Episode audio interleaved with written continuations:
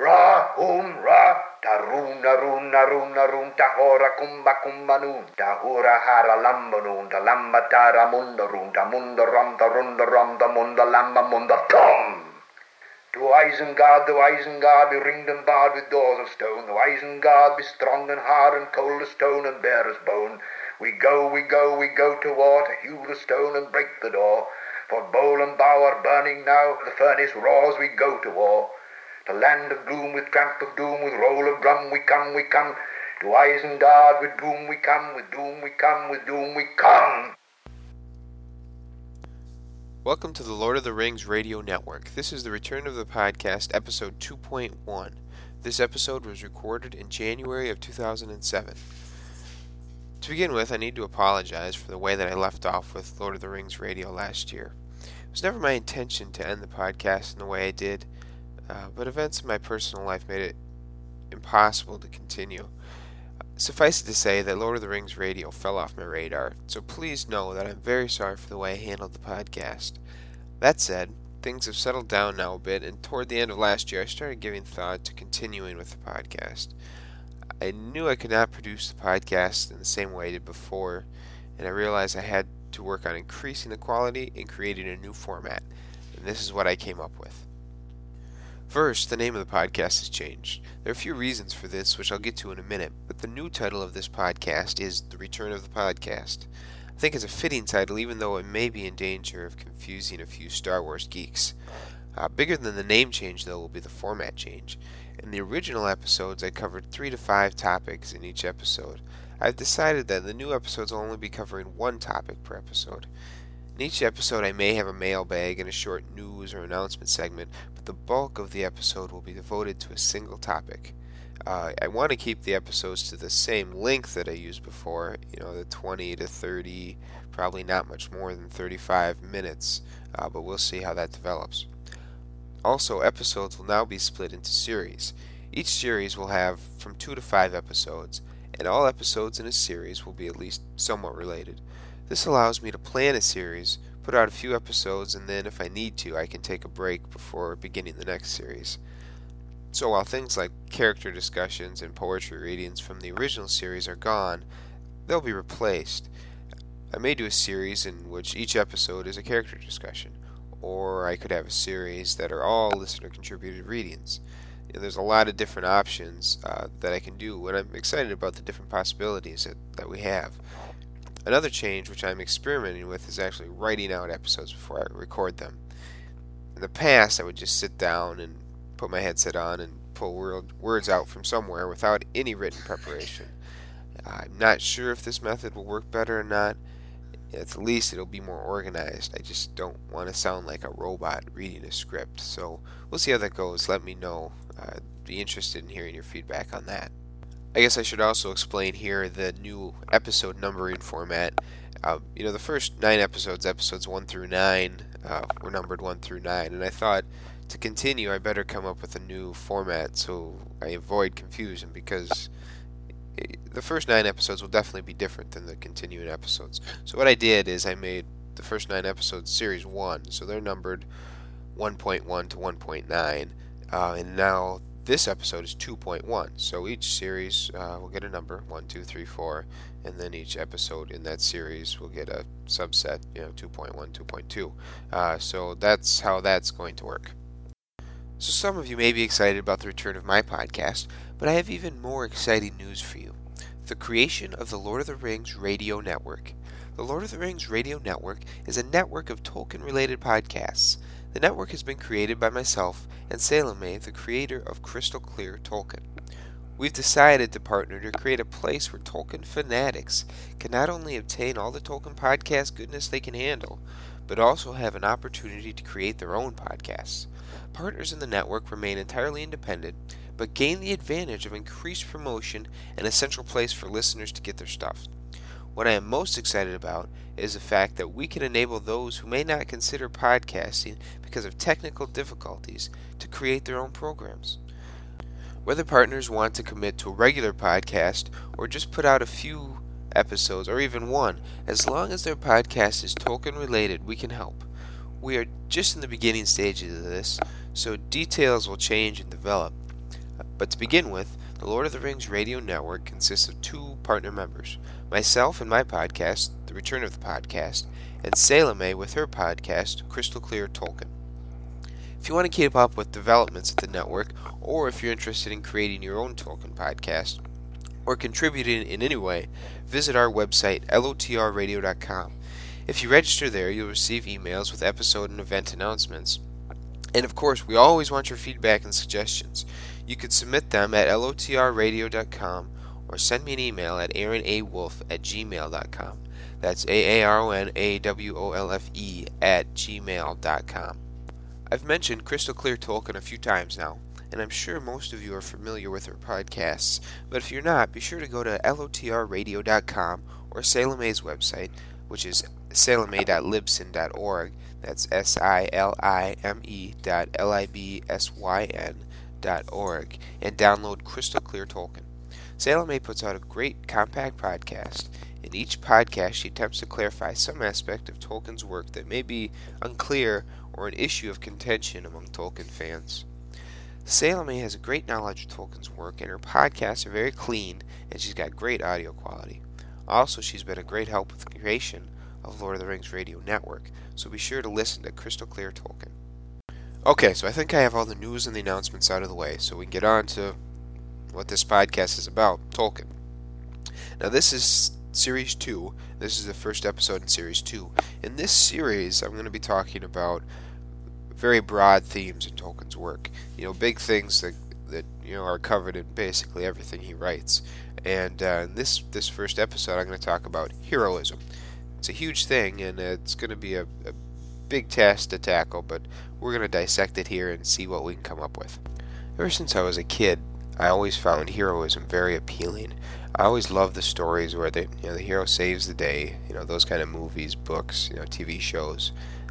They really affected me, and I not only loved to watch that kind of stuff, I daydreamed a lot, and that's what I dreamt about being a hero, about saving the day.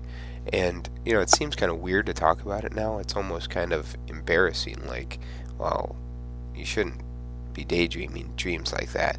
And I don't know why I get that feeling. It just seems kind of odd.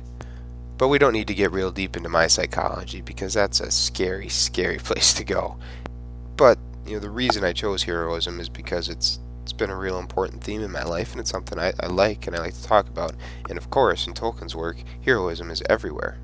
Before we get much further, we should talk about the terms heroism and hero and define them, I guess, for this conversation. When I use the word hero, I'm not talking about a hero as in the way a lot of people use it today, as in someone they admire or like. A hero for this conversation is only someone who commits a heroic act. And what's a heroic act? Well, I think a heroic act is made up of three things. The first thing is you either have to be doing some good or averting some evil, and that's probably the most important aspect. That's what a heroic act is. It's doing good. So that's probably the most important thing. The second thing is degree of difficulty, I think. I think a heroic act has to be hard, and it doesn't have to be just hard in general. It has to be hard for the individual, because, of course, people have different abilities. For an act to be truly heroic, I think it has to be, near to someone's maximum ability. Take, for example, there's a baby drowning, and a 5-year-old goes in and saves the baby from drowning. Now, that is pretty amazing. It's a pretty big deal for a 5-year-old to do something like that. That's pretty close, or even beyond, their ability. So that is a huge heroic deed. A 30-year-old saving someone from drowning, I would say, is still a heroic deed, but the 5-year-old doing it is certainly more notable and probably a greater heroic deed. So I think that a deed being difficult doesn't in itself make it heroic, but it does, increase how notable or how remarkable a heroic deed is. And the third thing to make up a heroic deed is intent. I think you can't commit a heroic act without intending to. And part of that is because of the difficulty thing. I mean, you can't do difficult things by accident. And you can't You're not a hero if something you do just happens to help someone else. Not that that's not a good thing, it's just not heroic. And when I say you have to intend it, I don't mean that it has to be premeditated. You know, if you're put in a situation that you didn't expect and you're faced with doing something, you know, heroic, you know, that there is where your intent is. At that moment, you decide, well, I need to do this so I can save this person or whatever. You know, in that moment, you intend to do something heroic. You don't have to have a preconception of doing it, you know, because a lot of heroes, I think, in real life are thrown into these situations, you know, out of nowhere, and they had no real expectation of doing anything heroic, you know, when they woke up in the morning, but it just turned out that way, and that is heroic. But my point is, you can't do a heroic act accidentally. So now that we have heroic acts defined, we need to talk about why Tolkien used them in his work so much, because they're all over the place. And that may seem like a stupid question with the obvious answer of because heroic acts make the story interesting, but we could go beyond that and ask, well, why are humans so interested in heroics? And I don't think the answer to that is quite so obvious. When you look at Tolkien's work and the heroic acts that are in his work, you know, most of them are dangerous. Most of them, the hero is risking his life to cause good or to avert evil. And that brings up the question of why would you risk your own life to save someone else? You know, and I'm of the belief that altruism in humans is very rare. Now, there's lots of altruism in Tolkien's work. I think a lot of people, a lot of his characters, do things with no thought of how they may benefit themselves. But in my experience, you don't see altruism in everyday life very often. So why does someone risk their life to benefit someone else? You know, especially if they may die, and if you're dead, of course, you see no benefits. So why does someone do something that would have no positive effect to themselves? And depending on your religious beliefs, you may look at this in different ways. You know, if you stake it from a, you know, scientific evolutionary standpoint, if you have a group of individuals and any one individual in that group is inclined to do something heroic that will benefit the whole group but may end their own life, you know, that group becomes stronger, becomes more fit because they can survive more different obstacles because one person out of the group might do something to save the rest. And I don't know if scientifically that stands up, but that's just something that popped into my head right now. And if you look at things from a religious standpoint, it could be that our Creator, you know, gave us these feelings that don't exactly make sense when you talk about evolutionary terms, you know, things like love and altruism, you know, and from altruism, heroism. You know, it could just be that our Creator gave us these feelings because they're good things to have.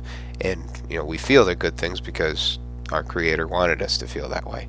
I think as a society, we hold altruism right up at the top of the list of ideals, right up with love that a good person should have.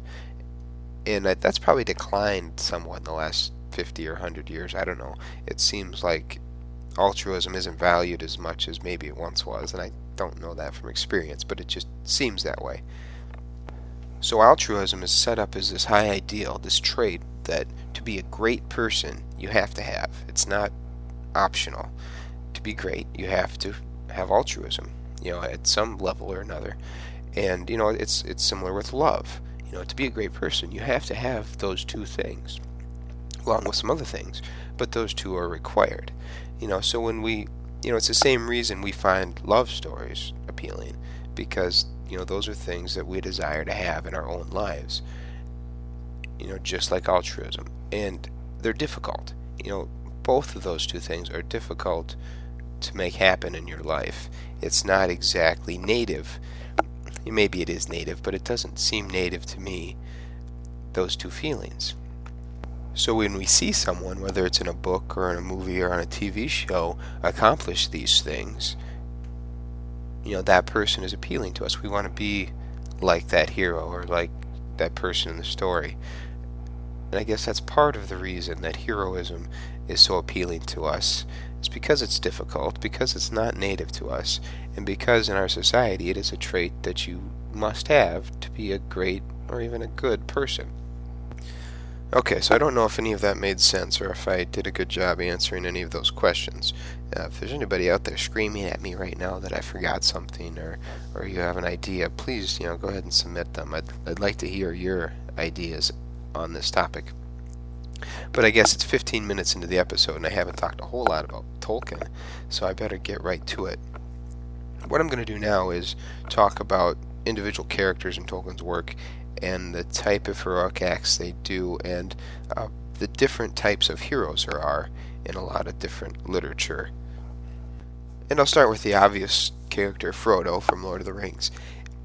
When you look at Frodo's character, what's obvious is that he's a hobbit, and hobbits aren't really very good at much when it comes to heroic acts. They're not warriors, they don't use magic, they're not strong or fast or skilled. And that makes it very easy for readers to relate to Frodo and to all the hobbits because, I don't have any great skills. I'm not a warrior and I don't know any magic and I'm not really great at anything. But, I have the same skill level that Frodo had.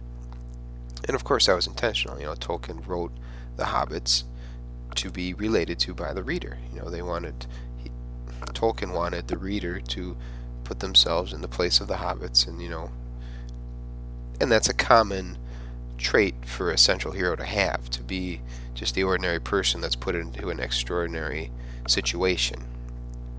And that's exactly why, because it's easy for the reader to relate to that hero. But I think as far as the story goes, Frodo had to fail just because if he was able just to toss the ring into the cracks of doom, that would have trivialized, every other struggle they had up to that point and made that seem kind of unnecessary. So we have Frodo as this fallible hero, and I want to compare him to Boromir because they're both fallible heroes, they're both heroes that fail, but there are a few key differences. Now in Boromir's story, he's certainly a hero, but he is ultimately overcome by desire to have the ring, which Frodo in the end is ultimately overcome by the same thing. The difference is, Frodo, you look at Frodo and what faults does Frodo have? Well, I can't really name any. The reason he couldn't give up the ring was because he bore the ring for so long and this evil influence just kind of overtook him. Now you look at Boromir, and Boromir certainly had faults. Boromir was prideful. Boromir wanted this power, and while he may have wanted this power to do what he thought would have been good, the desire for that power was still a negative trait. So Boromir is a fallible hero just like Frodo, but Boromir is a fallible hero that has these obvious faults. So Boromir should be classified as a tragic hero. He's a hero that has these tragic faults that ultimately bring his demise. Some people may contend that Boromir's not a hero at all. He tried to take the ring and then he fails at saving Merry and Pippin, but I don't think that's the case.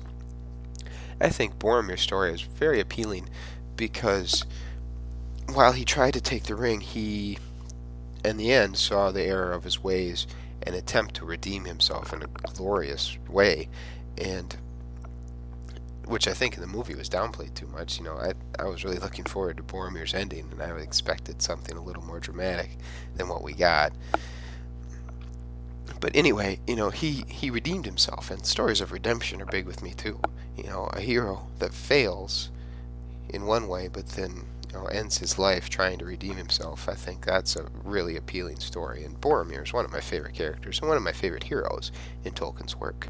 So Tolkien presents us with Frodo and Boromir, which are two fallible heroes, and in his stories, and I'm concentrating on Lord of the Rings here, he also has some infallible heroes, namely Aragorn and Gandalf, and possibly Sam. We're going to talk about those three now.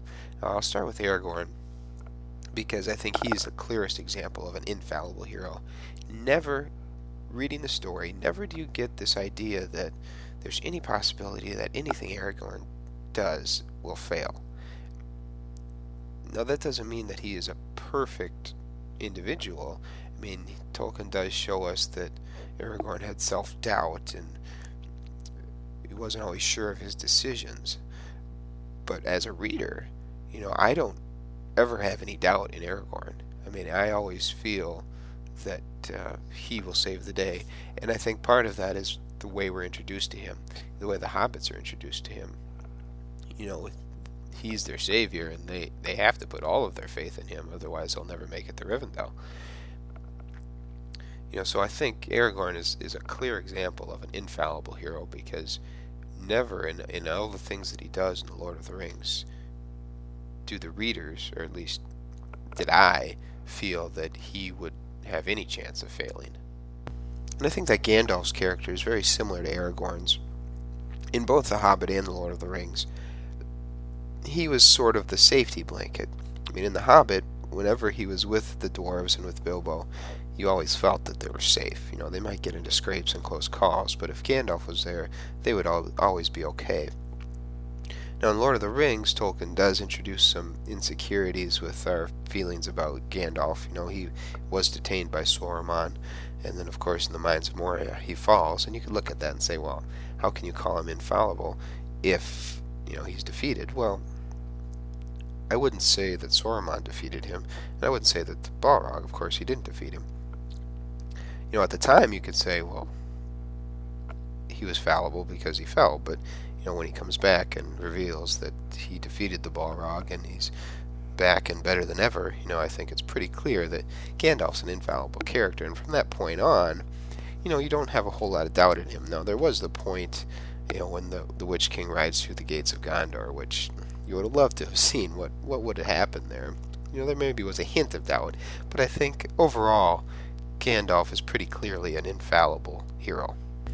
So now we come to Sam, and his character's a little more complex. In the beginning, I was going to classify him as an infallible hero, but when I think about it more, I'm not so sure I can do that. I mean, he succeeds in every way in doing what he has to do to get the ring destroyed. But that's not exactly what Sam's quest was from the beginning. I mean, Sam went along with Frodo to protect Frodo, to save Frodo. And while the end result is, yeah, Frodo lives and he's saved, and there are a couple spots where Sam, you know, did fail, and not through any fault of his own, other than the fact that he wasn't a great warrior. You know, he failed to save Frodo from Shelob, and then he failed to realize that Frodo was just paralyzed, and you know, ultimately that decision got Frodo captured by the orcs. Now, Sam does redeem himself and go into the Tower of Cirith Ungol and rescue Frodo, but I don't think, you know, because of those missteps, I don't know if you can call him infallible. You know, I was going to call him infallible because I thought it'd be interesting. Well, you know, Sam, this very imperfect and not great, super powerful creature like Gandalf and Aragorn are, you know, he's an infallible hero because he never fails. Well, he kind of does. So he's a little more complicated. So I would call him kind of almost infallible, in the fact that, you know, if I was going on a quest, I would want him with me, because I know he's going to do everything he possibly can. Well, that may not always be enough. You know, you can't really fault him for that. Okay, well, I could keep going about different characters and different heroic characters in Tolkien's work, you know, again, because there are just so many of them. And to talk about the characters in the Silmarillion is interesting, too, because there are so many different examples and so many different types and variations that, you know, we could go on and on and on. But more than that, I want to talk a little bit more about why Tolkien used heroes so much, why we don't see that so much anymore, and why that's kind of a bad thing. Now, I think there's a supreme shortage of heroes in our society, and I'm from the U.S., as you probably know, so maybe things are different elsewhere. And, you know, you can find heroes in books. Always you can. But you look at the mass media, what the most of people get, whether it's TV or movies, you know, and you don't see the same type of heroic stories in mass media that you saw, you know, even when I was growing up.